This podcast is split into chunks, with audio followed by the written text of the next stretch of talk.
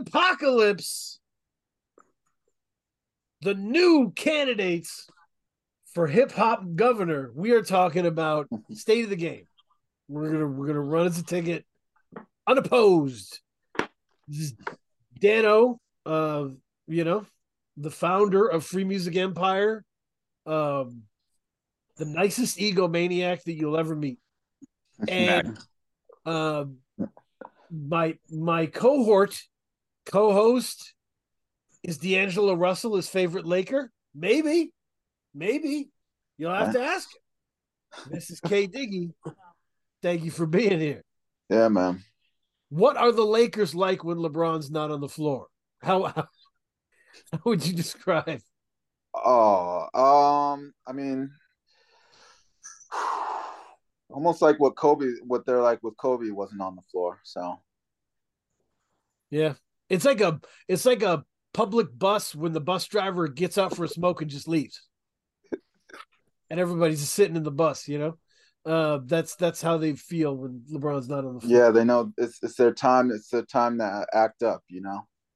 It's a tribute to LeBron though to be in his 19th season with everybody being like, "I hope you save us this game because we're fucked." Um, But he can still do it. It's crazy. yeah. Can still do it. He's still flying around, dunking, blocking shots, chasing people down. Insane. Um, Yeah. So we have a guest here, and and we do we reach out. We we want to be want to communicate with our audience, the people who are subscribers to the Patreon, uh, in a safe way where they won't stab us. You know what I mean? Um, and so this is, Zoom is a great outlet for that. Um, and I'm so excited to talk to our guest who does these really cool reviews, Twitter reviews. Um, they're really cool, Kay, because they're really blunt and straightforward about why the album works hmm or doesn't work. Uh, and it's not flowery prose, uh, you know, trying to get the trying to get the imagery off. It's it's like from the corner, you know. Um, and that's kind of where we started Free Music Empire trying to write this shit. Um, and so, yeah, and and not just that. This is somebody from Florida, and all people from Florida should be studied by scientists. So, um, thank you, Fick, for being here. Thank you for having me. And I'm uh I'm I I made my way down to Florida, originally from New York, but you know, been down here more than half my life. It's uh, Guess I guess I am a Florida man. Florida, man. The uh, but no, it is Fick. When Fick and I listen to a lot of Estee Nack. Um, he is my Nack godfather in this thing, along with Levi and you know the mother. That I'll volume. give up.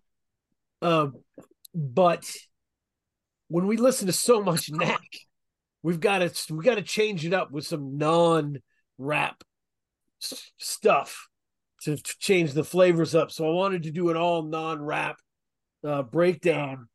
Uh, but the first question to you, Fick, you've been observing. Fick is is in the game. Fick is buying merch, right? He's got the Alchemist hat on right now. Fick is someone who is heavily involved in this thing and sees all this stuff happening. If I was to ask you for five nominees for MVP of the year in music, who would you nominate? That's tough. Um, I go Nack, I go Woods, I go Dove, Mm, I go Dove of Angel, yep. and that fifth spot, I, I'm gonna go Milc because I I can't put down the two records that he's put out this year, Horseradish and the Fish That Saved Portland. Yep. Those would be also the five most I listen to. Yeah. And Just on my the other thing that adds to Milc's case, right? Because it's not just about releasing five, ten albums in a year. it's about the guest features he demolishes. and he dropped a hell of a lot of singles too that were just you know with with uh, I think they're the home team like all of his boys from uh, Portland and all that stuff like and a couple singles with Blue here and there and you know countless features. Um, I think he had the best verse on that Blood Blitzing album that he was on this year.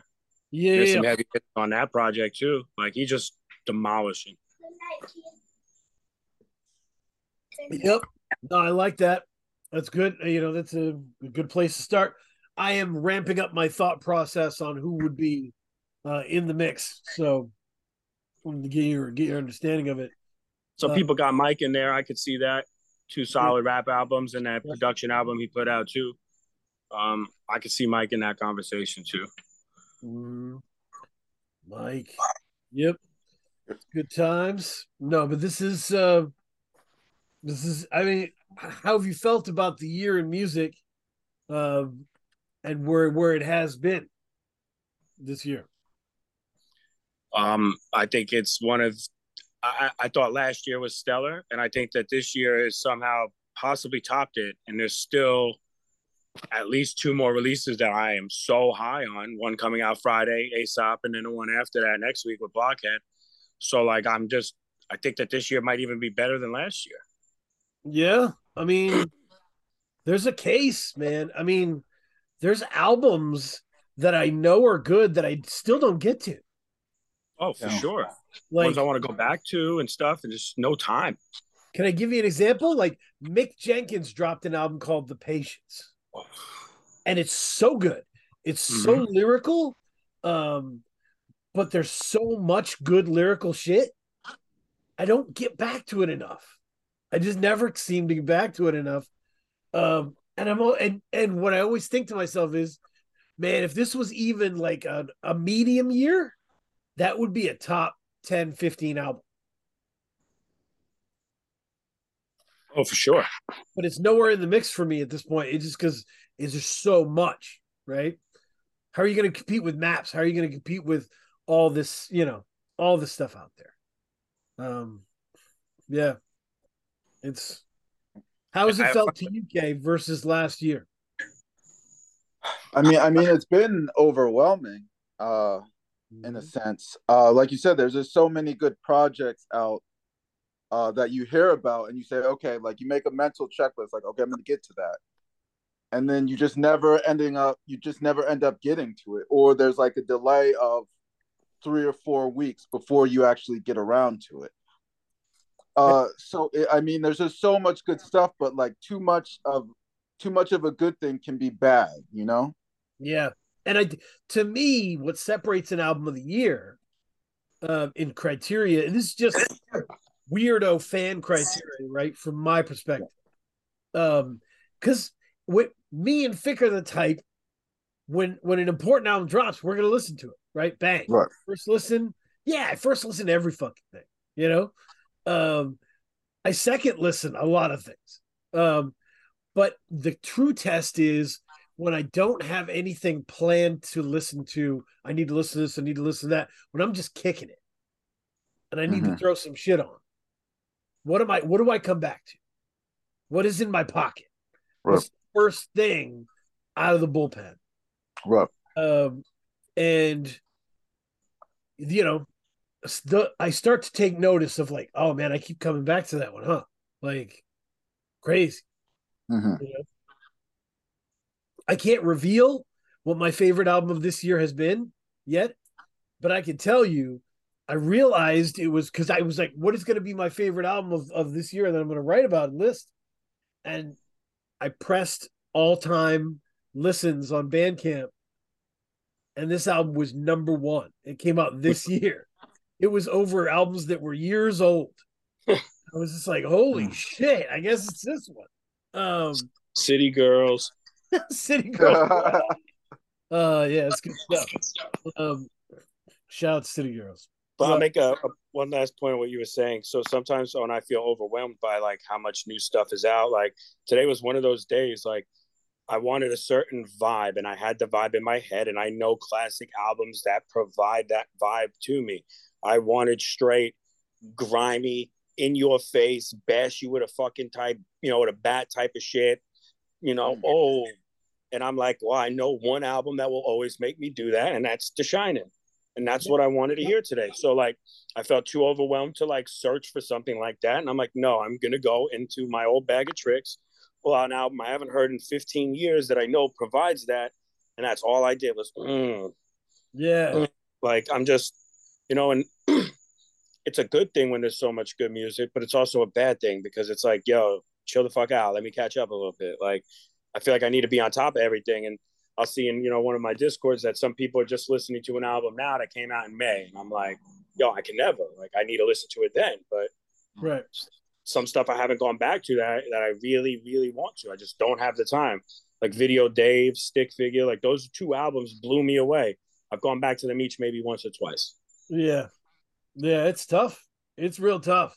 Um and yeah, but what I what I would say is people should definitely take advantage of their play cues and playlists, right? Uh, because sometimes what I'll do, let's say I'm listening to a new grimy rap New York album, right? And I'm like, this reminds me of, of The Shining. And while I'll start throwing The Shining in one to one after that album Yeah. into my play queue, like boom, one from each, uh, back to back, and see how they compare and contrast against each other. Um, Hmm. and that's been fun to do. Um, You Yeah. do that with a first listen? uh, sometimes, yeah, yeah. Hmm. Yeah. See, that's interesting. I, I really enjoy like and especially sometimes it'll be it'll go weird and deep of like like two or three new releases one to one and then an old album in, in that one to one mix as well. Hmm. So I'm listening to these you know same four albums all day on the first listen. Uh, Mhm. or until one of them becomes so good, I just have to go straight to that and listen to all that. Right? It's like a, the testing period. You're like, all then right, you have those you have those monster days where like two, three fire projects drop. That's Like, and you're like, God damn it, where am I finding the time? it's happening more and more. like I'll put it when on the on the 29th of no of September, we had Arm and Hammer, we had Def C Messiah, and then we had uh, Hemlock and Heights. Three Oh. albums that I have ran into the ground. Yep. And it's like, how did I find time to listen to all three of them in one day? Like, you, you know what I mean? It's like, whoa. Did I tell Yeah. you that like I put the fall collection on in the vehicle, and um and my son from the back seat said, "Is this Sage Francis?" I was like, "Damn!" Like I hadn't even thought about that shit. I can hear it now that you said that. Like, I, And, and my it's wife's like, "Oh yeah, definitely some Sage Francis in here." I'm like, "Oh shit!" I didn't even think about that. That's awesome. Um, but yeah, that's just dope. Um, yeah, there's yeah, uh, there's a lot of of different ways that you have to tease it. But the thing is, I always feel like I'm not listening to his stuff enough. The thing is, yes, I I listen to everything once, but you have to develop a relationship with that album to really cherish it. for sure. Um, and if you don't, you don't you miss out on that relationship. You know. So what got me close to Ritual, which is one of my favorite albums of the year, So good. is that Mike came out the same time. Killer Mike's album. I haven't listened to it. I listened to both that day, and I was kind of going one to one. I was going from Killer Mike song to Stick Figure song, and and I was like, I don't know, man. I think Stick's got him. I think this is a better version of what Mike's trying to do. Um, and that was when I was like, I disconnected from the Killer Mike album emotionally, and and Ritual's been my jam. Like it's Oh, for Yeah. so it's it's been it's been a weird thing like that where it's just like crazy competitive, Hunger Games type shit. You know, Oh, for sure. Yeah. like you feel bad leaving certain albums not in your top three or four and you're like damn like how did i because you, you know everybody feels something differently like my top three albums won't look like most people's because it's probably going to be the three albums i've played the most this year Yep. it's not what most people would have played you you know what i mean Yeah. And Yeah. it's what i love about music man like Yeah. I Mm. hear you. This is so. Hey, we've got we've got three albums we're talking about today. Mhm. can't wait And one of them I will ride for to the death. One of them makes me smile every time. And the other is the most notably inconsequential album of the year, maybe. Is so Yeah, I think we're on the same page. by all this stuff. So this is uh we have Take It Easy by Collie Buddz, uh Vagabon, sorry I haven't called, and Black Bayou by Robert Finley. Um what where do you want to start, Kay? Uh, let's start with Black Bayou. Good deal. Good deal. Yep. I let K pick first, Fick, because he has done the most speed dating of any of us. No, that's I, listen. I'm cool. I'm, I'm it the helps me. It helps me with, with the music, listening to music as well. You know. So I'm which just one- following. I'm following suit. You know. You Yep. guys, you guys tell me what to talk about, and I'm talking about it. so which did you pick, Kay? What did you say? Oh, the Black Bayou. Oh, Black Bayou. So I first heard, I think, Sharecropper's Son, which is the last year's album. I really love that album. Um, and and to be clear, I'm I'm a very old person, and blues music is what I started with. That was my building block, right? Mhm. My dad played the Doors version of Backdoor Man and said it was a blues cover. And I said to my dad, Well, can we hear the original? Uh, and we played the original, uh, you know, and and I was like, That's my shit. The doors are fine, but that's my shit, you know? Um, and you know, the blues were really what taught me everything else. Mhm. Um, and so blues music is one of the things I've missed the most. Um, it's not that it doesn't happen anymore. It's that when it happens, it's done by like white guys in leather jackets who are like professors of blues, and it's fucking awful. There's no heart in it. There's no soul in it. No It's flavor. yeah, it's a copy of a copy of a copy. Mhm. So this is that shit. This is Black Bayou is to me, it's the this is the blues. Um, but with some really killer electric guitar and interesting production. Uh, What what did you think of this, Kay? How'd you feel about it? I, I was conflicted because on one level, like I did, I did like the, uh like I really enjoyed the music, uh, and the lyrics, but on the same time, it was a little bit too polished for me. Like- when I when I think of like blues, I think of and maybe it's the recording. Like the recording was just too clean for me. yeah. And so like a lot of like the nuances with the blues, like I didn't really feel it uh as much as I would have liked to. Interesting. No, it's it's and I think there's like there's definitely a period of blues, like I don't know, thinking of Muddy Waters Hard Again album, where he was like later in life and he's like, Oh, y'all are making electric rock and roll versions of my shit. Well, let me just fucking get the same technology and make clean ass badass blues, and it's awesome. But hmm. there's, so there's definitely a history of clean blues working, but I can understand how the texture it's either going to work for you or not work for you. Right. How about the title cut? Or sorry, no, the the last song, Alligator Bait. Was that dirty enough for you? I mean, that was a different tone. Yeah, I mean, I gotta recall the lyrics, but there was it, it was a little bit risque. Like it was it was blues with like a modern like hookup culture lens to it. Well, yeah, it was all about the dude the using his grandson as alligator bait. You remember this? Six minutes long, and it it is a very kind of I, the sounds. It almost reminded me of like Creedence Clearwater shit, where you where you could like feel the the bayou-ness of it, the bogginess of it. Um, yeah. Yeah, I mean, it. I, I may have to give it another listen, and that that kind of goes back to the discussion that you we were having about you know how we like digest music. Yeah. But yeah on on the first two listens it didn't really like I, I I thought it was good, but I don't know if I would go back to it. It was like a fun experience. It was like, okay, this is cool. Like, what's next? Yeah, yeah. Fick, how did it how did it hit you? It was my favorite of the 3 Mhm.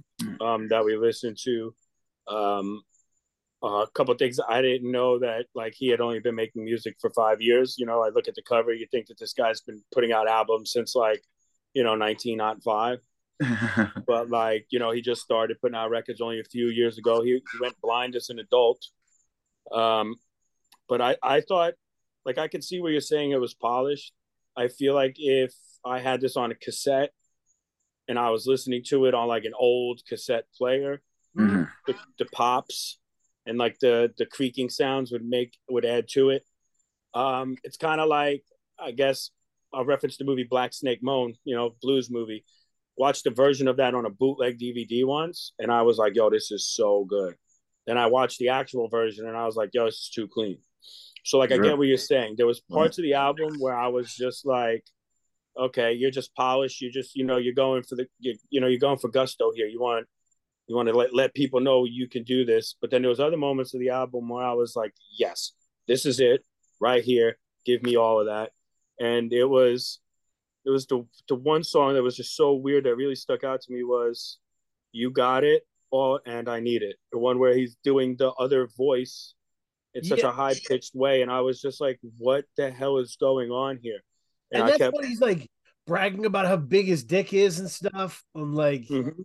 And i was like yo this is crazy yeah, but and the first song those were the two that like really struck me the most on the, on this album but um i Oh, listened to it like you got it. three that the one where he's like, where he's basically saying like, "Yeah, you're looking so good, you can't blame me for trying." It's kinda- Yeah. Yep. crazy. Yeah, yeah, yeah. Okay. basically you got it i need it Right. But like it was it was a dope album. I don't normally so like when you sent me the list of albums i i, I kind of like folk music so i was like i'm gonna stay away from that.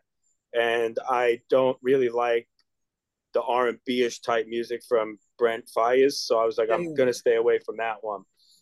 I knew nothing about Vagabon or robert finley going into this and i was Yeah. like Collie Buddz will be fun like that'll just be fun to do that one. But i was very blown away by the robert finley record. Like i was I'll definitely go back to at least four or five songs from that album Mm. and like listen to them and stuff.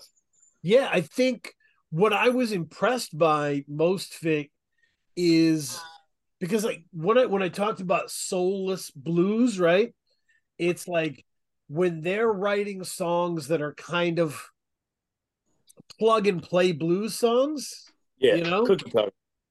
I- I'm down by a river, you know, whatever, what you know, you're just like doing what you think a blues song is, you know, it's a hard night, you know. Um and what I found was each and every song on Black Bayou is so goddamn specific. It's Mhm. so it's so specifically uniquely him. To the point where it was distracting at times. Like there was a song where he's just like, you know, I've you know, she was she was secretly giving lap dances to friends of mine, sneaking around. and I was like, that's not what sneaking around means where I was where I'm from. It's a problem, but it's not you know sneaking around per se. That's like a different situation. So um it was it was jarring at times. His perspective was jarring uh for for me and took me out of moments, but that was the best part of the album was you never knew what the fuck he was going to talk about. Oh yeah, You never the perspective was so alive and so unique that you were just like, fuck, what is this next one gonna be about? I, I I really like I really got down with it. Like, and I was just like, oh, okay. Now I got to go do a deep dive on blues because I I've listened to a few blues albums that you know were considered classics. Yeah. But what I thought he kind of sounded like to me was Albert King Mm, a little bit. Um, I dig it. And- I've listened to like two or three Albert King albums, and I remember listening. I was just like, "Oh, this kind of sounds familiar," but also he's a seventy-something-year-old man in 2023 making blues music. You know, he's not a 70-year-old man in the 60s and 70s making blues music. So it's going to be a completely different. I can't think of the word. Different things that he's going to want to talk about, or different things that are more relevant to his life than they were back then to people 50, 60 years ago. Yeah, the Bandcamp description, he says a song should tell a good story, um, and I think that's definitely where he's coming from with it. Um, and yeah, it, it- there's there's real interesting parts on this K that talk about, you know, being nomadic and being lonely, and you know, living out of your trunk, and Mhm. um, you know, you get the idea that if he wasn't in music, he would still be that way. Like he's not that he's not the person that music made him that way. Right. Um, and so this is a rambling man, you know, uh, rambling, and and he's he's this is out there, um, to to give you that perspective. So, Yeah. yeah, I mean, it was good. As I said, it was just too pot like. I, I think with the blues, like the what makes the blues interesting is when it's not, when it doesn't sound perfect.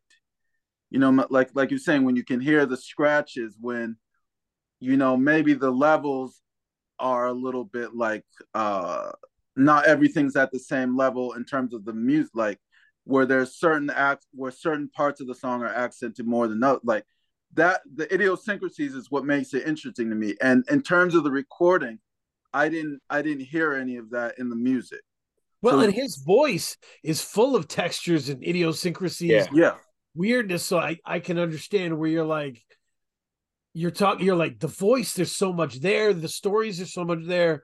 Right but then the actual sonics are very digital very like yeah cleaned up and like so that rawness is gone like the i when you're singing the blues there's got to be that rawness like you know, but But like when you said you didn't know where his subject matter was going to go on each song, I never knew where his voice was going to go on the next line.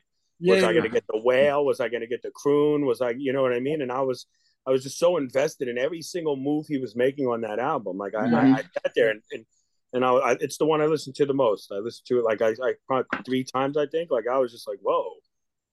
yeah no it's it's and and i think part of it Fick, is that you're just not going to get anything like it you know what i mean It- this is a completely unique story this is like as you said a 70 year old blind man bragging about his penis and pursuing women and going through childhood memories and like this is the kind of shit that like you have to you have to take notice on because you're not gonna always get it. It's not always gonna be there. For, Right. Yeah. You know, like me and my wife have had these. This is one of the things that really got us together was we both were the type of people that would go up to the oldest person in the room and sit and hang out and hear their stories and talk to them and ask them questions and like valued their time because we're like you can give me game or stories or shit that you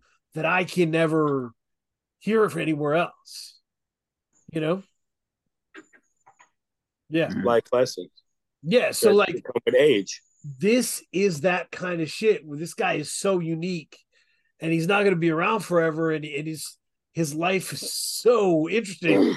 That alligator bait song i challenge you to find me another song like that uh this year. Just insane.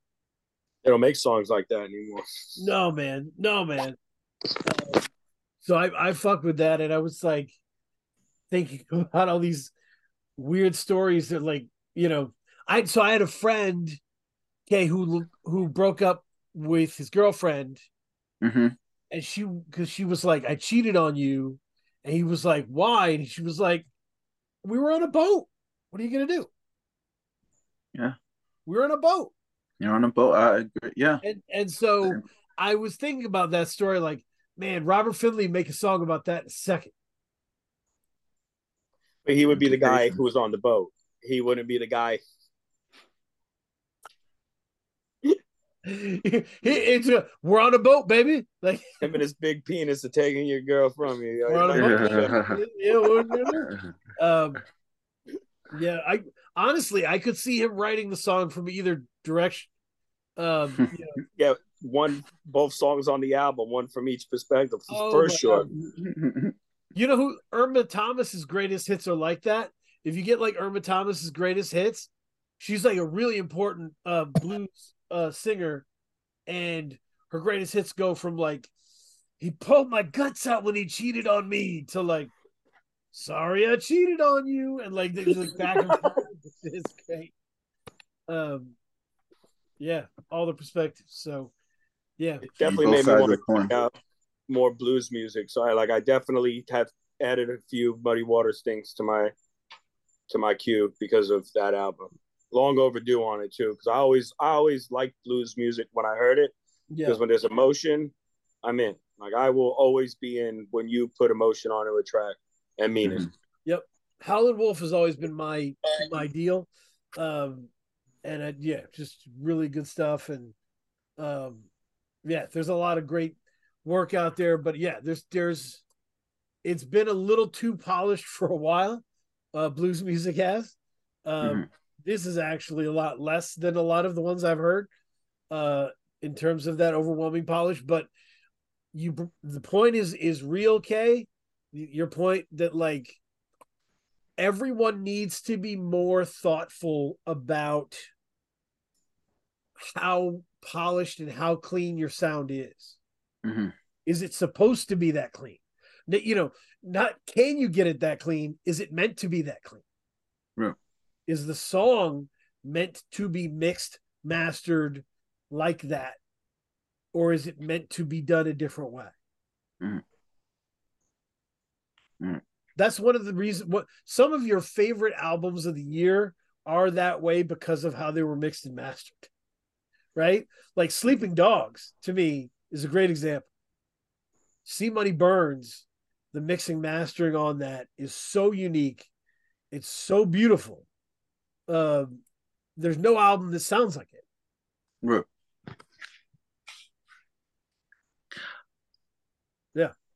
it. Its spot on my list has been guaranteed because who else is doing shit like that? Well, it's like when you when you look at a record and it says mix and mastered at the greenhouse, you already know you're in for sonically some of the greatest shit you will ever hear in your life. Right. Hundred percent. Yeah, it's it's so those guys understand different textures, different ways to make things sound. So, but everybody should be mindful of that and and trying to do their best work in those spaces. You're right. Yeah. Should we do Collie Buddz? Should we go into that? Do that one next. Take it easy. I don't know. I'm I'm into it. Um Collie Buddz. I I listened to the album before I knew that this was a white guy from Louisiana. Um I did not go in knowing that. Um I want to lead the discussion by saying I am in no position to judge this guy for being a white guy who does reggae. I am the whitest person you'll ever meet, and I am just not qualified for that. If other people want to be mad at Collie Buddz for being white and doing reggae, feel free, make the case. I'll read your blog, but I won't write it. I It- it- can't. it's it's a little it's a little bit deeper than that. He's not he's not white as we are white. So his mother's from Antigua and his father was from Bermuda. He just happened to be born in New Orleans. So this is again why I like I said I have no I have I have no skin in this game. I am gonna leave that. Yeah. So when Thank when Come Around came out, what in like 06, you know, finally the earth's come around. Everyone was like, what did the one white guy in Jamaica make like a group and like decide to make reggae music? Like it like we knew he was white, me and my friends, but I never knew like that. Then today, like I had to look it up, but like yeah, he moved back to Bermuda or something when he was a kid. So like he was just born in Louisiana Okay. But it's still funny when you think of it like oh he's a white guy from louisiana that makes reggae music like Mhm. And that's all I could picture in my head while I was listening to the album. So, and he's not. By, by the way, like uh, beyond that, right? He's an interesting dude. Like, if you go, I don't know if you've gone as nerdy as I've gone, Kay, but go ahead and go on YouTube and find the video for this hmm. for the title track. You need to watch this video. to me, this video is everything you need to know about Collie Buddz. It's everything. Yeah, I have no idea what the guy guy looks like. Oh, you need to Oh. see it. It's everything you need to know. He kind of looks like a skinny Scott Storch. Right, right. So this video, Kay, is just him in a white shirt. It's not. He's not dressed in an intimidating way where you're like, "Ooh, those clothes are expensive." It these just normal clothes, uh, glasses. He gets in like a banged up truck uh, with a really attractive lady. They go to a top of a mountain and they smoke weed together. And that's the video. That's the whole video. And it's just like, that's how this dude is. Like he's just vibing, you know? He's vibing. It's, it's They've literally heard of- perfect. I've heard of Blue Eye Soul, but Blue Eye Jamaican, J- J- Blue Eye Reggae is. I mean, it's the new thing, you know. It's it's it, snow is around, so it's it's it's happening. It's happening. You know? Well, it's it's kind of like uh, it's a little bit better than I guess Matisyahu. Well, yeah. So, like, to be fair, and that's why I said I didn't want to judge this dude because I I got the feeling like this guy's he's not like doing a voice when he's doing when he's doing the reggae. Like, he's very adept with this to the point where you're like, some people grow up in those neighborhoods, dog. Like, some people, you know, you grow up your whole life in these neighborhoods, and you're immersed in that, you know? So, and from then people come to you and say, you know, how dare you do this? And you're like, what do you mean? Like, I was with my people, you know? Um, so I understand that as a part of the equation. Um, but yeah, I got no hate in my heart for Collie Buddz. Um, it's it's a weird album. It's a weird album. How do you feel about it, Kay? Is it your favorite? no, it's not my favorite. Um, it, it reminded me a lot like if Post Malone did a reggae album. Oh, Uh, oh, and, Oh, but you know what? I, I think it's uh, the best way to think of it. It's not like I had to think of it. Sometimes we have to listen to music like outside of our own taste Hmm, and just think about okay, what were they going for? Like, what was the purpose of them making this record? Uh, do we think that they? Do I think that they made? Did, do I think that they hit what they were aiming for? And I think he hit what he was aiming for. So I, I, I give him, I give him credit. It's not necessarily my cup of tea, but I I can see what they were trying to do, and and I think that they accomplished it. absolutely, absolutely. Fick. You close your eyes and picture a water park in South Florida. This album could play front to back. Oh, for sure, for sure. And it's one of those albums where, like, like you said, he he, what was he going for? Take it easy, and that's what it is. You put it on, and it's background music. to me. Yeah, hundred percent. It's it's not anything that I want to. I'm not. I'm not going to go out of my way again to listen to it. But if it's on in the background, I'm not going to be like, you know, Right. yo, Turn that that shit bullshit on the radio, son. you know what I mean? I'm gonna let it play because I'm like, oh, okay, like yeah, I could get down to this, but it's not anything where I'm like, I fucking need that. It just sounds like cut and dry ska, reggae, soca, whatever you want to call that kind of genre. Um, but there's other artists who make that music who I would gravitate way more to before I would to Collie Buddz. And Yeah. yeah. and I think like there's a, the biggest problem with this album, Kay, um, Hmm. is the sameness of it from one song to the next. Sure. Yeah. Um, yeah, we talked about this, Kay, with um, like my meanest declaration of the year. Uh, that like with with that Janelle Monáe album. hmm Was it Welcome to the Pleasure Dome or whatever that was? Uh, ple- right, pleasure something. Age of pleasure, I think. yeah. So Welcome to the pleasure dome. to the Pleasure Dome. Uh, it's it. Uh, I basically said if you listen to the first two songs on that album, you don't need the rest. You don't. The rest of it is is, you know, that's a PS, right? That's Uh, just and so this album is the same way. Sure. If you listen to the title track, and then you listen to High Grade, that's what this album's about in two songs, and that's boom, done. I would pick a different two songs though. Okay, pick a different two songs. What do you got? I would go no bushweed and twisted agenda, even though that is the most mailed in verse I have ever heard from Be Real in my life. Yeah, that was that was bad, dude.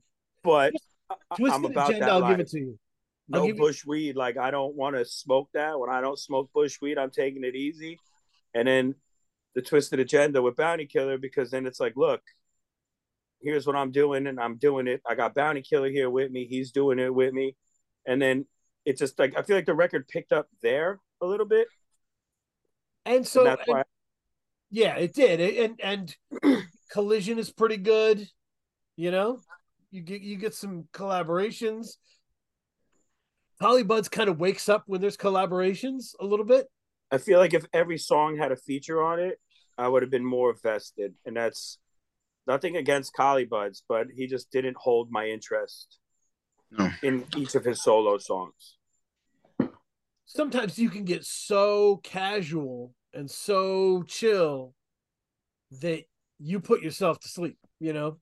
Um, and I think he's guilty of that here, that sameness. When Twisted Agenda came on, Bounty Killer's voice is so goddamn exciting that I was like, fuck, I need to cut this album with another better album. That was my Mm. favorite song on the on the album, Twisted Agenda, because the the energy that Bounty Killer brought was nothing like anything else on the album. Crazy. Absolutely. And honestly, it needed it. If this was an album that Bounty Killer and Collie Buddz did together, I'd love it. Right? For sure. With him as the fire starter and Collie Buddz as the smoothness, you know? Good Uh, juxtaposition is always yeah. fucking nice. Yes, I mean, but but um, uh, what I ended up doing, Kay, was like listening to this song for song, uh, with Bounty Killer's "No Argument" album from '96. Um, and and You- yeah, go ahead. I was gonna say, you know what it reminds me of? It, it kind of reminded me of. uh You ever seen Arthur, the PBS show Arthur? Yeah, You yeah. know, like the theme song, which I love, which is classic. It it reminded me a lot of that of that theme song for Arthur. For sure. The flutes. Yeah, I'm hearing it all now, for sure. yeah, yeah. Um, I mean, I would say if, like, let's say if Bruno Mars wants to do a reggae album, Collie Buddz could do that for him, right? They like he could be in the tank, in the think tank, helping him get that done. This is like brutally acceptable music. Yeah, I think Bruno Mars can make a better reggae album by himself than Colin.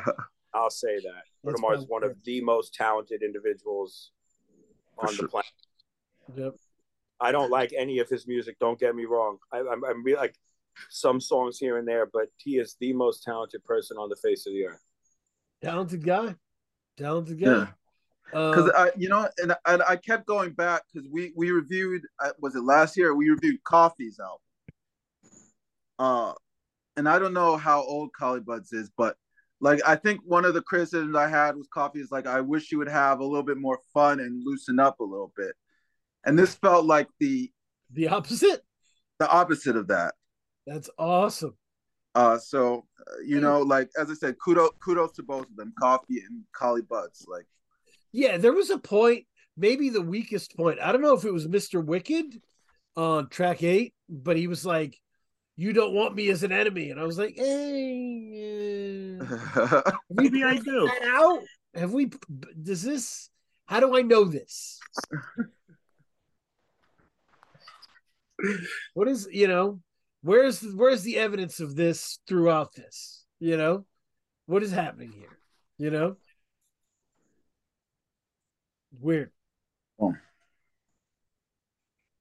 but yeah it, it's you can't you can't like it's the same way you can't be killing people for 11 tracks on your album and then on the 12th one be like girl i'm sensitive I need your shoulder to cry. And I'm like, what are you talking about?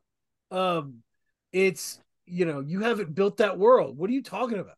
Yeah. Uh, the same thing with this, where he was like, you know, take it easy, relax, love, happiness, me and the girl smoking weed. And then he's like, you don't want to mess with me. I'm like, what? What is Yeah. this? Who are you now? Um, but yeah, Collie Buddz, it, it was it was impressively inconsequential and I wanted. Uh, that's why I was happy that we were focusing on it, right? Because, like, sometimes, you know, if you just analyze the best of the best albums, and that's all you hear, Yeah. you end up getting snobby about the best albums. Right. Yeah, you end up being like, this isn't that good, you know. Um, I think New York City tap water is overrated. You know, come on, relax. Um, but you you have to understand most of the music that came out in 2023 was like Collie Buddz Take It Easy, inconsequential, right? It's a giant river that flows downstream, and there's good shit in it that we pick out, right. but the river is full of this kind of music. hmm Yeah, I mean, and it's it's inconsequential consequential on purpose. Like it's designed to be like that. It's designed to be able to fit into a playlist. And as I said, like if this if this song came on in a playlist, you're not like skipping the song. No, You'll just let the song ride. Like any song on this album, you just let it ride. Like I don't think this was horrible music. no, Uh it was just like you said, there were no it was just inconsequential. There were no stakes to it. It was just it was just okay. you know when like you would you you're sometimes you're you're in a place you're talking to somebody and then you stop you stop the conversation you stop when you, you're like what the fuck is this song Yeah, yes. who is this what the fuck All is time. this like you would never do that with Kylie Buds you would have you would keep having that conversation you would keep sipping that drink um and you would be kicking it Yeah. For sure. Yep. And I wasn't you're saying like everybody said, it's not offensive, it's not bad. Um, it has no teeth, right? No teeth whatsoever. And there's some people who would be like, well, reggae has a sameness to it. No.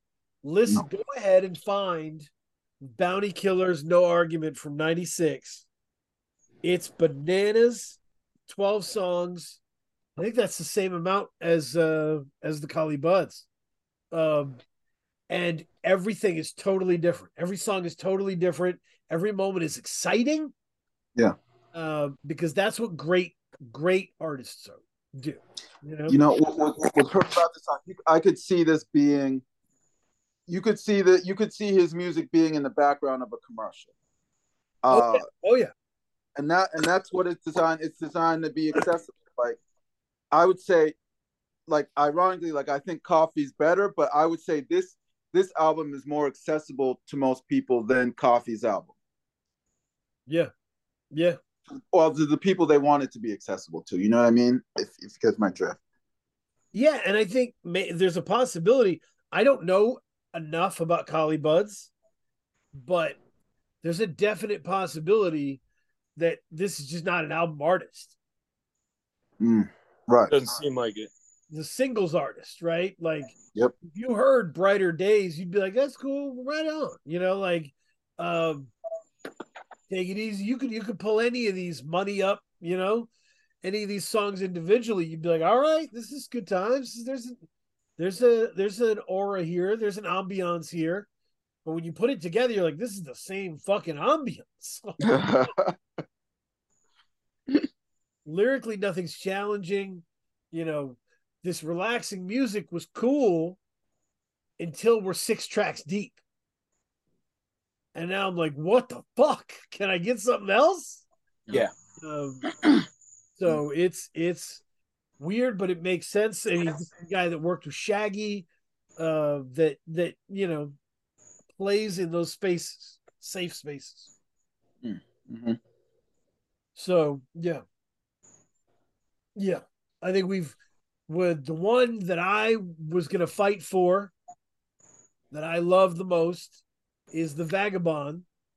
Uh, sorry, I haven't called. And I I just adore this album, um, and was you know it's it's weird. I've had a relationship with it. Sorry, I haven't called. I knew it was interesting the first time I heard it, but I didn't love it. And I've listened to it like a lot uh, to get to the point where I am that I'm all in, but I wasn't all in original. Mm, mhm. Uh, I wasn't sure what genre of music this existed within. Right. What am I listening to? Is this R and B? Is this is this rock? What is this? Is this dance? What happened here? Um, once I let go of that, I was like, this is such a fucking cool experience. So, um, Yeah. Fick, how did you feel about? Sorry, I haven't called. So I was reading a little bit on the album before, uh, like while I was listening to it. it. She wrote it after her friend and collaborator Eric Littmann passed away. Hmm. She tried to make some somber ballads, but gravitated away from that once the pen hit the papers. Um, it's super catchy and fun. But if you actually listen to it, it's riddled with so much pain and growth. Um, picking a genre for it was it's impossible. It it, it seamlessly blends through so many of them. Um, I have a comparison in my mind, and it seems so cliche to the point I don't want to say it, but it seemed like Billie Eilish could have made this album Oh wow! Mhm. Okay. with the way her voice, the way Vagabon's voice is on most of the tracks, Billie's hush whisper would have fit perfectly on a lot of those songs. Yeah. And I just listening to it the second time, I was just like, yeah, I could definitely see Billie on this record. But I I enjoyed it more than I thought I was. I had no idea what it was going to be when I was going into it. Mhm. Um, looking at the cover, it doesn't give you any idea of what you're about to listen to. right. And I thought it was really dope. The first song where she just whispers, "Can I talk my shit?" and then just goes right into talking fucking shit. Yeah. Like, yo, you win me over right there. Like, um, but I really also liked "It's a Crisis." I thought that song was awesome. And the last song, I thought she ended super strong with "Anti Fuck." Yeah. and I was just like, "Yo, this is a complete fucking album." Like Right. this, this didn't feel like the other two albums where they were just like I, I liked the Robert Finley one the most, but it didn't feel like a full, a real album to me. It felt more of a collection of songs from a guy, and this felt like a whole cohesive album where every song meant it needed to be there. There was a point to each song being on that album, and at the end of the album is where you realize, boom, this is was more about growth than somebody just being pissed off about a bunch of things that had happened to them and wanting to whine about it on record. Yeah, I mean that's a great point to make, Fick. I think making an an, an album making albums successfully is chess not checkers, right? Uh, and so it's sequencing is a real thing. It's a real concern. Uh, all these things are real concerns. So, like this was so thoughtfully executed that I can see how it calls the other two into question. Like, you know, it by comparison to be like these are not as thoughtfully uh comprised or oriented. So, is, is that fair, uh, Kay? Do you think? Yeah, I mean, it it, it, did spawn, spawn a lot of genres. It reminded me what we talked about this album. This is the thing about having like an ear with so many good albums. Yep. We t- what was the R and B album we talked about at the beginning of the year? We both loved. Uh, what, I, what I've been saying in the Discord chat, the Red Club is selling on this is this is the other side of the Kelela Raven album. yes, Ra- yes, You okay? Exactly. So you were zoning in, like, oh, okay, good. Yes. Yeah, like, that that is the dark side, and this is the light side. It's it's Yes. like a Star Wars thing, you know. Um, and I think because there's I'm, I'm glad that we were on the same page with that because that that was immediately what I I went to. That album was immediately what I I went to when thinking about this album. yeah, Raven is so sleek and it's so uh cold, right? But Yes. there's so much pa- heart and passion in it, and this is so warm and bouncy, but there's so much terrible shit going on. Darkness. There's darkness in it. Yeah. yeah. Sure. So that's cool. And my favorite parts, Fick, are when it's off the rails and her her dickishness takes the stage. Right? So like uh made out with your best friend is just an amazing moment for me. Like it's just like this is just she's just stunting, you know? Um it's awesome. Um and just the petulant tone of voice that she executes is wonderful. Oh yeah. I, I mean, I, I liked it because I think she used she didn't stick to a genre. She just whatever sound or genre was best to uh, you know, express the feeling or emotion is what she went with. So it seemed very like natural to me. Yep. Yep. No, I, I agree with that. I feel like she let the music dictate where she where it took her, and she mm-hmm. didn't force the music to conform to where she wanted to go.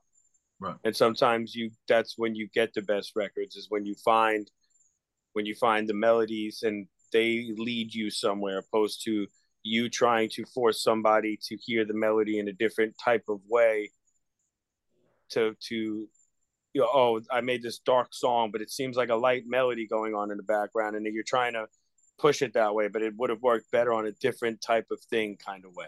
Exactly. And and and but she worked it perfect here. She said, No, this is what the song, this is what the melody I got, this is the production that was given to me. This is what this is now gonna be. And that's what I really liked about it. And that's what made it all so cohesive to me. hmm Yeah, I mean, you can almost hear clouds. You know, like they, this. This almost sounds like clouds. Like Mm. it's it's fluffy and it's floating, uh, and her voice floats. And this is an example of like the sounds are very clean, okay, but they're clean for a reason. Yeah. It's part of the authorship. She wants to deceive you with clean sounds. Yeah, and I mean, I I think the clean sound works because it, it gives you that it sets up that atmosphere.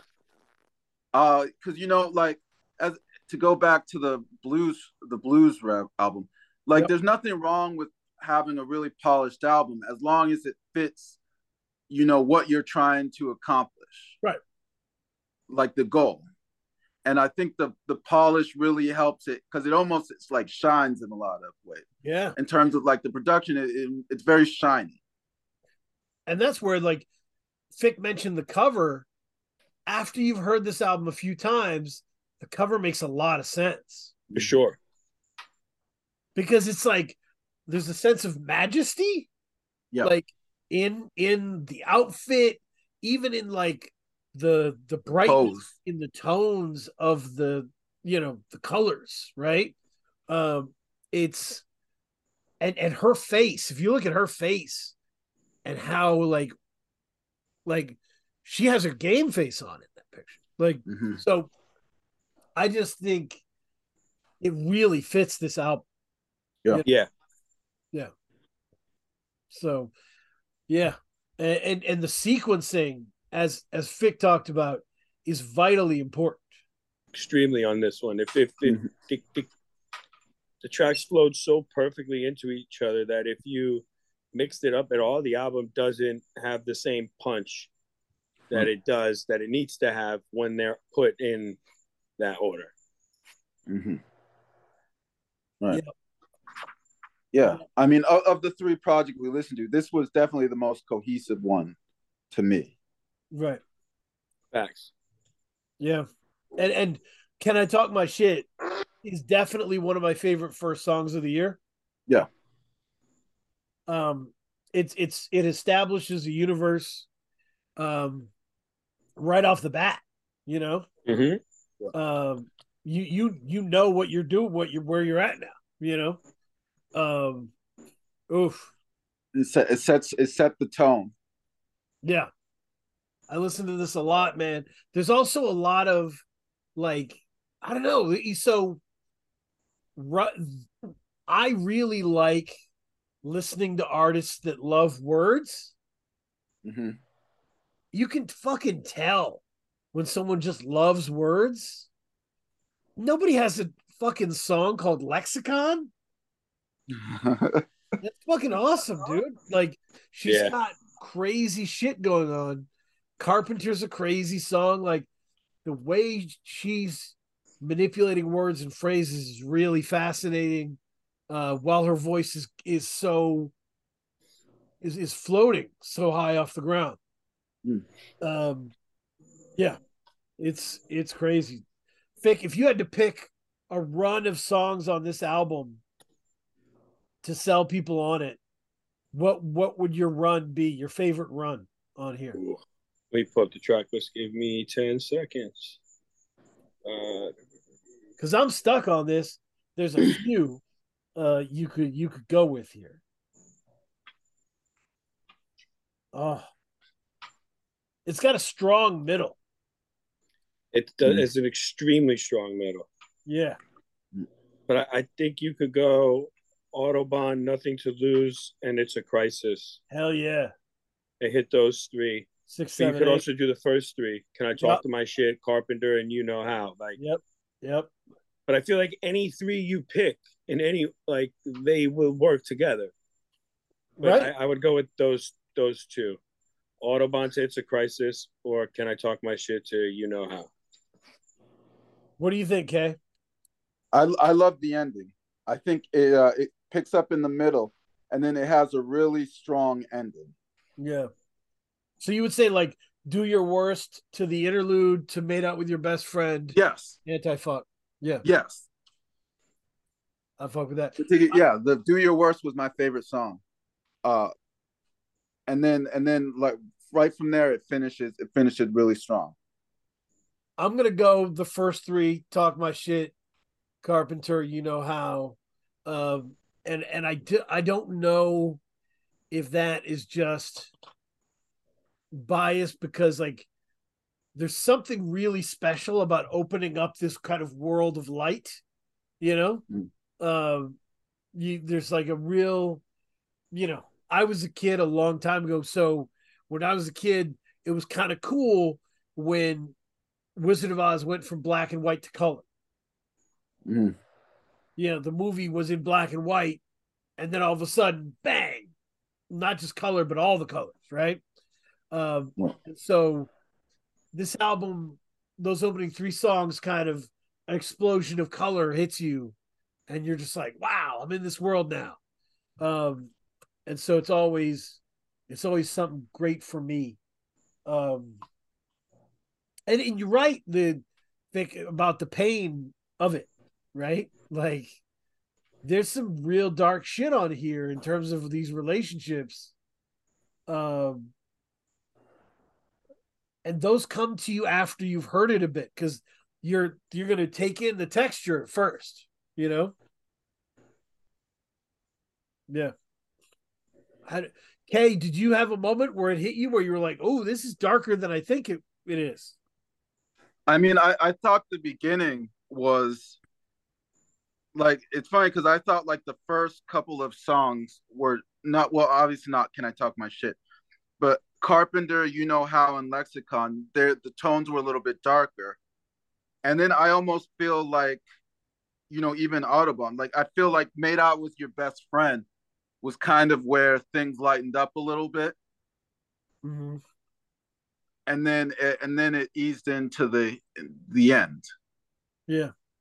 but it, it it's like the juxtaposition. I like the music that's you know, like you said, those dark themes, but the the music is so polished, and you can enjoy it like even if you're not listening to the lyrics, you can still enjoy the music for what it, what it is. For sure.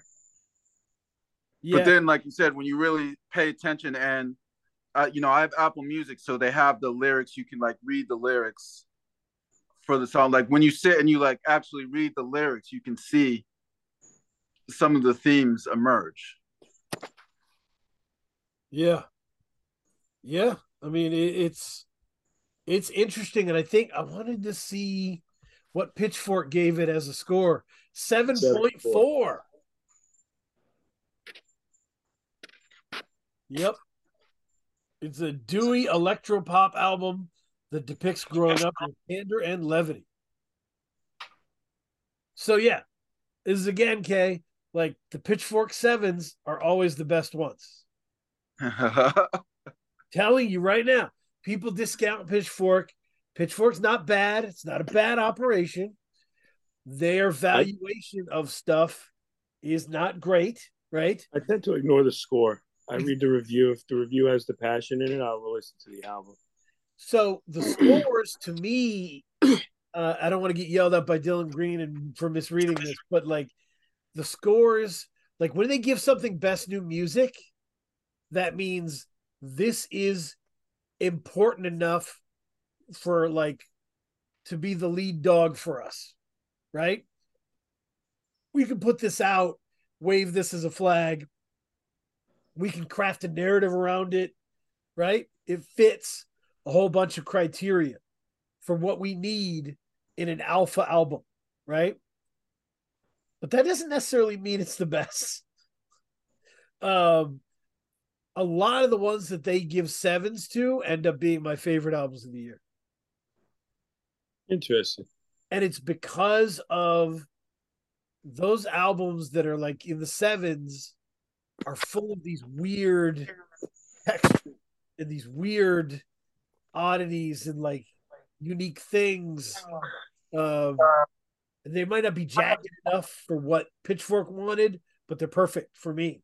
You know, um, so I end up I the Pitchfork sevens are the way to go. Um, to me. So if you're a rapper and they give you a seven, don't worry, you're in good company. You're doing great. Like Absolutely. They're not going to give you a rap album best new music unless you solved a political crisis in it. Unless you're pretty much like Armand Hammer, Billy Woods, or Ka. Right. Or, you know, yeah. I mean, back in the day, Kanye, everything Kanye produced. No, I'm, I'm saying Ka. yeah, yeah, yeah. No, K- Ka. Yeah, yeah, gets yeah. All Ka of his did- stuff gets best new music every Think single about time he drops it. The thing about Ka is he floated he floated just below best new music for years and years on Pitchfork. If you look over the years and years of his scores, he would get an 8 or an 8.1 and 8.3 is the cutoff for best new music. True. So he was like they were like we love what you do but we can't really we can't really have you as the tent pole. You're not really Right. there. You know? Um we need Kendrick, right? Uh, and so Kendrick is Because they want it to be indisputable. They want like they want those ones that are like indisputable, almost so like they can appear like want- they're like you know crowning like right. crowning the king, but they're really just kind of riding the wave, sensing where it's at, and like okay, I, I mean, will these take are- Kendrick slander though. These are business you know what I mean? These are business decisions, right? yes, And like, yeah, it, it's nothing, you know, there's nothing wrong with yeah, I, I'm I was a Kendrick fan before many people were Kendrick fans.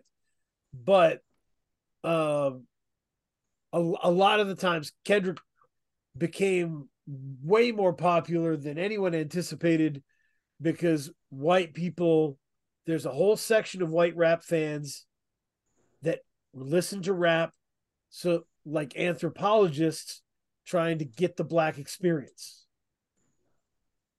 right? And so they stroke their beards and they're like very interesting. I've i've learned now about compton. I've learned new things about gang culture. Yes. Uh and it's really f- awful. Um so you know those are the guys there's a lot of those guys who rep um you know that that you know acid album that acid jazz kind of album that it's all right is on um because they're just like this is the true essence of you know black culture and thought. And i'm like dude you're a white guy. You shouldn't be saying any of this. Like this is weird. Um but they have to look into all that. They have to have all that. They have to have all that. They have to have something that is bulletproof right? That can appeal to every demographic. Mhm. and Ka is a raspy old firefighter, dude. Like, that's not going to be for everybody. Mm. So he he floated on the outside until yes, he he became undeniable, right? It, the Right. progress became undeniable. Um, so he put pressure on. It. Um, but yeah, this is this is a real gem of an album, and it's really good in a lot of different spaces and a lot of different moods. You know what I'm Mhm. saying? Like the airplane's coming off the ground and you're listening to this album, it's a good deal. It's a Yeah. good deal. It has a lot of utility. Absolutely. And there's a lot Sounds of good in the car too. go ahead. I said, it sounds good in the car too. Yeah, Oh, that's what I was gonna say. It's a great car ride album. Yeah, Phenomenal. yeah. Great car ride album. And I've put this on a lot in the car because it's not it's not necessarily crazy, you know, salacious. It's not like she's like screaming the C word uh at my kid, you know. Uh I can I can rock this shit. And it's uh it's it's dope. Sounds great in the car. Um, you know, big bass sounds, you know, serious dance music shit. Um but R&B at times, alternative at times, Mhm. like just really multifaceted. I really enjoyed it. Feeds a bunch of appetites. Yeah, Absolutely. yeah, There's a bunch of itches. yeah. I wa- that's why I, I was excited to bring it here and, and sneak it into the mix. Uh, so we had something that I felt was a guaranteed positive, and just because of how much Kay loves Raven, I just wanted you to make sure you heard this Yeah. because this is like something you need to hear if you've heard Raven. Uh, Absolutely. So yeah, we'll do that. Uh, anything else we should say about these three albums, or we can go to the recommendation corner. I'm good. All right, recommendation corner. The first one is a heavyweight. I'm not fucking with you here. I one of the things I used to mi- I missed uh was I used to be able to just play my wife the weirdest shit and and just really enjoy seeing her reactions to shit, you know? um having a kid complicates that certainly and we're both busier than we've ever been, but there's an album I got to share my screen so you can see the cover of this fucking thing, dude. Oh gosh. Oh. It's so fire. How do I share on this bitch? Um, yeah, no, it's it's beautiful. It's a beautiful album. I don't know. I don't know that I'm seeing share as an option. Oh, there it is. It's giant and green, and I'm just dumb. Uh, let's bang. See this cover? The k- oh. It's a fire ass cover. Oh wow. the king Anjimile a-n-j-i-m-i-l-e um and it has one of the most important unbelievable first songs of the year. Uh the title track um and it is man um yeah what is it? 10 songs nothing under you know two and a half minutes really. Um all statements giant sized statements. Animal is one of the best songs about racism that's come out this year. Um it's the whole thing about it that's really crazy. It's it's supposed it's a folk album. It was in the folk section right? Which i'm always digging through. But that first song and a bunch of the songs within it have kind of classical like elements and textures also like choral singing style shit Mm. with like harmonies and crazy shit going on. Um, but a serious voice and authorship and like, you know, a, a real story being told. Um, personal family shit, you know, life shit. Uh, the King Anjimile is is something fucking else, and it's it's beautiful. It'll be on my list. My list is not gonna be like your list. Just book it now. Um, yeah. So that that is definitely the first recommendation. What else do I have here? Man, there's some shit I haven't even gotten to yet. Um, but I guess I'll my second recommendation. I will go, uh, with, with that new Young Jeezy. Now he's not young anymore. He's just Jeezy. Mm. But it's called "I Might Forgive, but I Don't Forget." Oof. It's awesome. Um, oh man, but it's 29 songs. Okay, 29 songs. it's it's incredible. It's like a lifetime to listen to that album. It's like a double album, though. I think it's supposed to be. Crazy as fuck. It That's really. damn near. I mean, that's more than a double. That's almost. That's like a two and a half album. It might be a triple album. It's fucking. Triple- yeah. Um, but good for it. It's it's really good. Um, it's really good, and there's a lot of like, just him going going at people who have screwed him over. Um, vengeful Jeezy is always fascinating. Um, yeah. I'll go, my third. I'm gonna go with an album that I have not heard yet uh, that comes out in April of next year. Um, it's "Bring Us the Head of Francisco False." Ceschi is is releasing his last solo album in two parts, and this is the first part. The album covers intense. Uh, the single is by Factor Chandelier. Uh, this one's going to be 10 songs. Yeah, the last of the Ceschi solo projects. Uh, and he's in a great place right now. So I'm really excited to hear where that goes. Um, The record he had this year was really good. oh, yeah. Yeah. Co-defendants. Yeah, Codefendants is dope. It's dope. There's Uh, a song on there, the one with the with DOC. That DOC song has stayed crazy. in rotation. Yeah, you you got to see the video. Have you seen the video for all that Oh shit? hell yeah, all the yeah. co-defendant videos are bananas. They're just so good. Um, I don't remember why I even listened to the album. I think I saw you talk about it, or you Yeah. said something on Twitter about it, and I was like, "All right, fuck it." Dano mentions it, I'll check it out. And I was just like, "What the fuck is this?" But I was loving it every Yeah. second of that.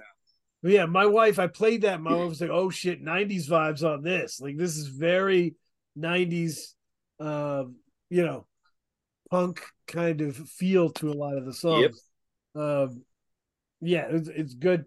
The I don't, I can't give too much away, but so I Kay knows this, I've been sending all these, uh, you know, weird little interludes and stuff, uh, to people that I like, people that I care about. Um, and there's an upcoming Sankofa album where I am the first voice on the album. Mm. Holy shit. I was fucking floored. I was like, dude, really? Me? It's fucking cool. It's really cool. You want to talk about prolific artist? It's one of the first people that come to mind. Yeah. Quality project after quality project after quality project. You Yep. know what you're getting when you're going in, and he will deliver it every single time.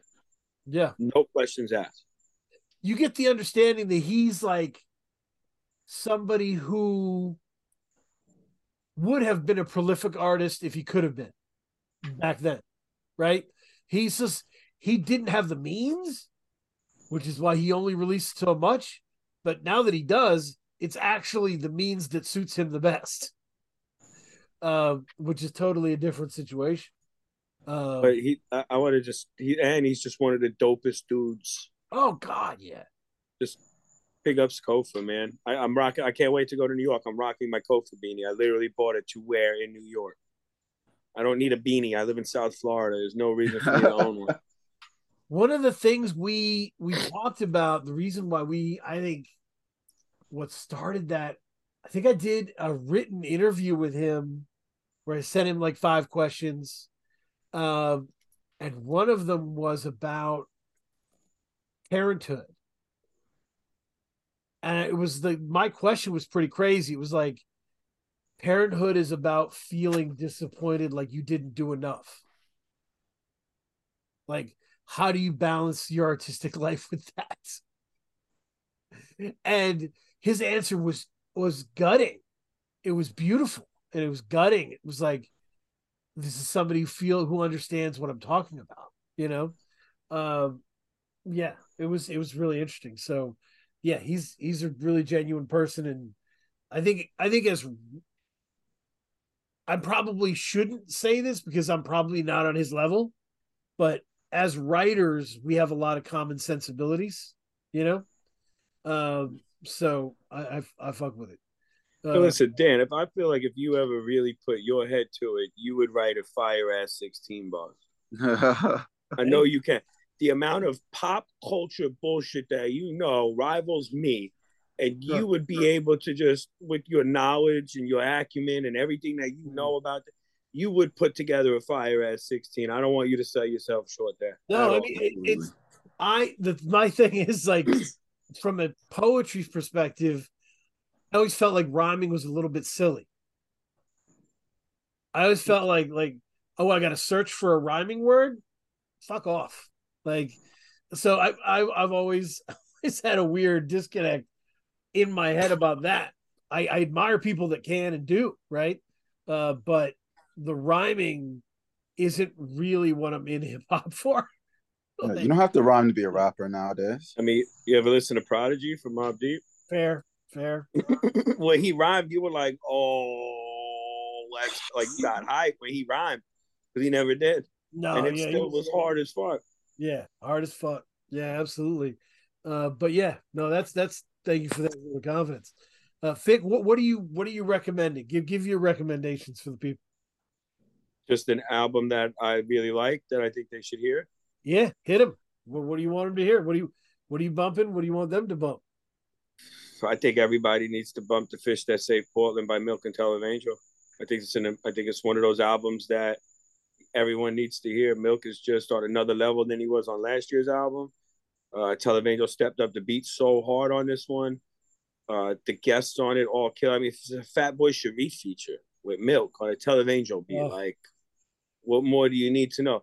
They got a Mike Skinner reference on a fucking song title. Like, you Yeah. really like this album provides. They he in, in, interpolates baby fucking bash. All I right, love like, that. That's my favorite. I will Yeah, not. babe, yeah. And and Milc sings so horribly. It's fucking amazing. Yeah, It's one of my favorite things when they when rappers can't sing and they sing. yeah. I, I, I, I there's not enough good things I can say about that. No, I, I could talk for about that for like two more hours. my son had like a tournament, a soccer tournament last weekend. You know, three games like each an hour apart or some shit. It was all fucking day. And I was over on the sidelines during the game and I got my Bluetooth in and I'm like banging my head and doing rap hand motions. and the fucking parents are like, What are you listening to? You know, they tap me on the shoulder and shit. And I'm like, Milc and Televangel, man. The fish that save Portland. Um, and I was like, it just over the course of the year, it became uh, whether it was, you know, with the XL jacket project that he has from a while ago, Windbreaker. Windbreaker. Um, whether it was Windbreaker, whether it was, you know, uh, the first Televangel album or this one, I was always like listening to Milc during the soccer tournaments. Um, and just banging that shit on the sidelines. It just became um a tradition kind of. So um and it's because Milc is one of those ready to go MCs. Like Milc is is he's good for any mood, really, you know? And people like want to cast him off, and he, he mentioned in Rose in, in Rohan's uh, interview that he did with him that he's uh that like he he could go around Portland, like he's known in Portland, like Yeah. he grew up in the streets of Portland, like, and he's not like so he's been doing this and like he has the respect and, and all of that and, and i just think more people need to to take notice because i think he's just beyond special Yeah. and fucking hilarious. Um, it's any- funny. anything anything else you want to you want to add to that, or are you good on that one? um that and um you mentioned it earlier man sleeping dogs i think everyone needs to listen to that faking my own death just to get some rest you will Yep. never hear another record like that this year Yeah. I, I just think that that's another record that I was blown away as soon as I heard it, and now when it stayed in rotation, and what that dropped in March, and that's a tough thing to do. It's been steady rotation for eight nine months, constant. Those would Yeah. probably be the two projects I recommend. I also those are my two most recent vinyl purchases, also. So Yeah. Mm. Yeah. Good folks that take their verses very fucking serious. Um, yeah, I think that uh, that Jesse the Tree verse on Fuzzy or Orange Headband is the maybe the best one he's ever written. Uh, it's really fucking nuts. Mhm. I, Um, I think it's on. uh I never remember the song, but it's the one where he's like, uh it's uh, he's like, "It's ain't a hobby, dog. I I do it for cathartic purposes. It just so Yeah. happens every verse is burning speaker services. Staff that I never remember the song name, Joe Cool or oh, something else, but that I think that was when he. I was just like, "Holy shit!" yep. Just that and any Estee Nack project that dropped this year, all of them. Dang. Those are my those are my recommendations. Those are the recommendations. That makes sense. Hmm. Kay, what are you recommending to the people? Oh no, I mean no no recommendations this this uh week. Um, Just yeah, we get in trouble sometimes. Kay uh recommends methamphetamines, and I'm like, no, stop, stop. He's a, he's he's living a different lifestyle. Um, but I get it, yo. I don't judge. I appreciate it. The uh respect it. So yeah, this has been awesome. Glad to have you here, Fick. And Oh, thank you for having me. It's awesome want chopping it a up. Place that kicks it with with all the sides of the process, and what you do is really valuable because you give people a straightforward understanding of what's good with this music. Um, so that's that's important, you know. And That's I just you that's how I am as a person, even to people in my life. I'm I'm so upfront. My parents always told me to speak the fucking truth. And you don't Mm. have to lie about it make up more lies to get around. So I, I just when I listen to something, I say how I feel about it. Good, bad, indifferent. I'll let it be known. And sometimes I'll write a review and I'll be like, yo, this shit's fucking hard. Because that's how I feel. right. That makes sense, man. Yeah. Yeah. Say how you feel and stop posturing. What will tomorrow bring? Tomorrow